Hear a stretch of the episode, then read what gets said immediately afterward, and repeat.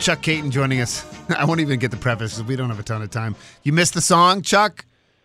Oh yeah, that's one of my favorite tunes, Brian. Uh, it's on the top of the charts as far as I'm concerned. Yeah. Well, I heard that weather forecast, and man, oh man, I remember those days with freezing pipes in East Granby. So uh, uh, we feel for you there. It's a pretty, East Granby is a great a great town. You know, it's funny. We're, we're joined by Chuck Kaiton, longtime voice of the Hartford Whalers and the Carolina Hurricanes, and of course was on here on WTIC when it was just mammoth and. And I can't tell you how many people are ex- just excited to hear your voice on our air. So, I, I we thought about you initially with Bobby Hull, and it just would be a good chance to, to catch up in general. How are things? How are you? And, and, and what's going on since you stepped away from the mic full time?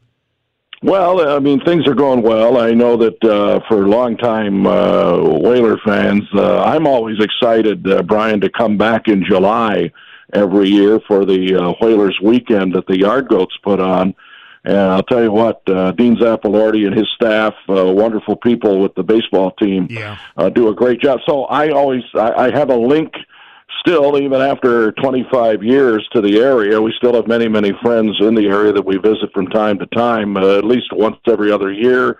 We come up there, so uh, you know I still have a, a tremendous affinity uh, for uh, the people in Hartford and in Connecticut, and um, you know it, it warms my heart. And you know I've been kind of hanging out. Um, I, I certainly uh, wish I was still working in the NHL, but uh, we have a little bit different situation here. Uh, with respect to the ownership, the team's doing very well, but the ownership is a, a little bit different, and so uh, I'm kind of watching from afar and, and still enjoying the NHL. Really, Brian. Yeah, it's a totally different game. I have tons of, you know, my dad went to law school at Michigan, so we have that connection. He was there when Red Berenson was the star. And so, you know, I've been following, you know, Michigan athletics, and I know that's where you went to school. But, you know, with your broadcasting career coming to Hartford, that was your first, like, huge break, wasn't it? Yeah, it really was. I mean, it's it's interesting, and uh, I was doing University of Michigan hockey, football, and basketball on an Ann Arbor station uh, ever since my sophomore, junior year of college, and then till uh, 1975 when I went to Wisconsin for four years. And it was uh, after I did Badger sports that uh, the Whalers called me in 19, well, actually in 78 and I didn't take the job in the last year of the World Hockey Association, but I took the job the next year when they called me back and uh, replaced a very popular guy in Bob Neumeier, the late Bob Neumeier now. That people will still probably remember. He was Sure. a terrific person, uh, and and so I, I got a lucky break. I mean, them calling me back, uh, and uh, it, it was tremendous. And 39 years later, I, I've loved every minute of it. Uh, hated, uh, t- to be honest with you, uh, to see the team move back in '97. I have to be very frank about that. Jim Rutherford knows, and Peter Karmanos knew how I felt about that because I was uh, very entrenched in the uh, community uh, in the Hartford area. Uh, so uh, that was a tough blow. But um, since then, uh, team won the Stanley Cup in '06, and I've got a lot of great memories and a lot of wonderful friends, uh, including the guy that you talked about who passed away yesterday. Yeah, so let's talk. We're talking with uh, Chuck Kaiton, of course, longtime announcer for the Hartford Whalers and the Carolina Hurricanes. You know, when Bobby Hull came to Hartford, I mean, he, I, I mean, look at the numbers. He played nine games. I think he was 40 or 41. I'm not sure. He scored two goals. I don't know if any of those two goals were at the Civic Center or not. Uh, But just give give a sense of who he was as as the man and, and what your interactions were like with him. I know there's you told one anecdote on social media as well. We'd love to get your perspective. Well, really, Brian, it was uh, it was uh, kind of a magical season. I think Whaler fans would agree when you have a guy like Gordie Howe on your team, uh, not to mention his sons Mark and Marty, and then you have Dave Keon, and then you add on Leap Day of 1980. That was the day that Bobby Hull signed on February 29th of 1980. He was introduced to the crowd. Some of our listeners may have been at the game against the St. Louis Blues. And uh, then, uh, as you say, uh, he had a nine, very short stay. But uh, the reason for that was that he had a, uh, a girlfriend at the time who lived in Cheshire and uh, underwent a, uh, horrific traffic accident, uh, uh, car accident, and uh, it kind of set him back a little bit emotionally. So he was unable to finish the season.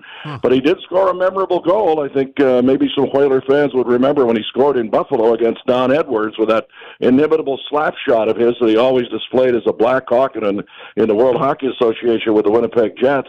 And uh, that's what I remember. And then the thing you're talking about on social media, I felt compelled to show the uh, human side of him because he he gets bashed a lot for some of the demons that uh, uh, have uh, uh, been in his personal life prior to this. But uh, we were getting our licenses at the DMV in Wethersfield, and the late Bob Crocker, who was our assistant general manager, took us over to Wethersfield, and I had two boys at the time. One was two years old, and one was uh, two and a half, and one was one. And he carried my one-year-old up two flights of stairs at the DMV office in Wethersfield, very kindly for my wife on that day in February, and and uh, we got our driver's licenses together. Uh, huh. Of course, as you know, it was my first year there, and of course, Bobby had just joined the team. Yeah, wow you know, we're just about out of time, but I, you know, I, and I've talked to a lot of Whaler stuff. You know, I grew up in Swampscott, Mass. My dad, when he gave up season tickets to the Bruins because it was too expensive, he'd take me to Whaler games because you could stay at the at the hotel and and walk to the game without going outside, and we got such a kick. Oh yeah, such a kick out of that.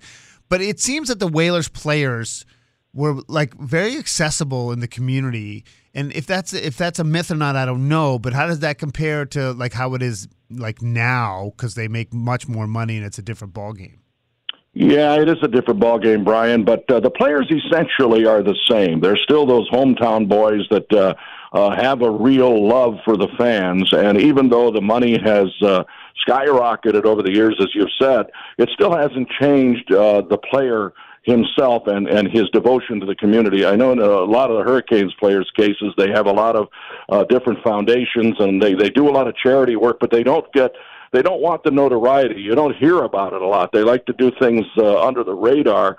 So the player really hasn't changed that much. But you're right about how it was in Hartford, and that's why I think the Yard Goats weekend uh, in the middle of July uh, is so popular with people because they remember these people, and it just floors the players from the 80s and 90s about how much uh, the fans remember them because they were so immersed in the community. You're absolutely right about that, and I'm really looking forward to that weekend. I think it's July 20th and 21st uh, you know, at, at uh, what do they call it? It's not Dunkin' Donuts Park yeah, anymore, is. right? Yeah, no, it's still Dunkin' Donuts Park. Yep. Yeah, it's just Dunkin' though, isn't it? You oh know? yeah, sure. I mean, I think they still I, the brand of the company is Dunkin', but I think they still call it Dunkin' Donuts Park. Yeah, I, yeah, I, I think that there was something. I think Dean told me some story about how it was going to cost so much money to change it, so they just left just, it there. And, hey, it. we always know it as Dunkin' Donuts anyway, right? Who's kidding who? Seriously, when you come back in the summer, maybe you can um, shimmy over to the studio in Farmington and sit down with us face to face. People would love it. Absolutely, Brian. Keep in touch, and uh, I would be delighted to do that. Uh, thank you for having me on, and uh, I think for the people, I know it was a brief stay for Bobby Hull, but he was part of Whaler history totally. and uh, a very uh, significant part of it too. Because uh, how do you have three names like Howe? Keon and, and Hull on one team, it really put the Whalers on the map. Yeah, it's awesome. All right, Chuck, be well. We'll talk to you soon, and we'll definitely catch up this summer. All right. Thank you, Brian. I appreciate it. All right, Chuck Kaiton, the great Chuck Kaiton. So cool. And you can tell he still got it. He still got it.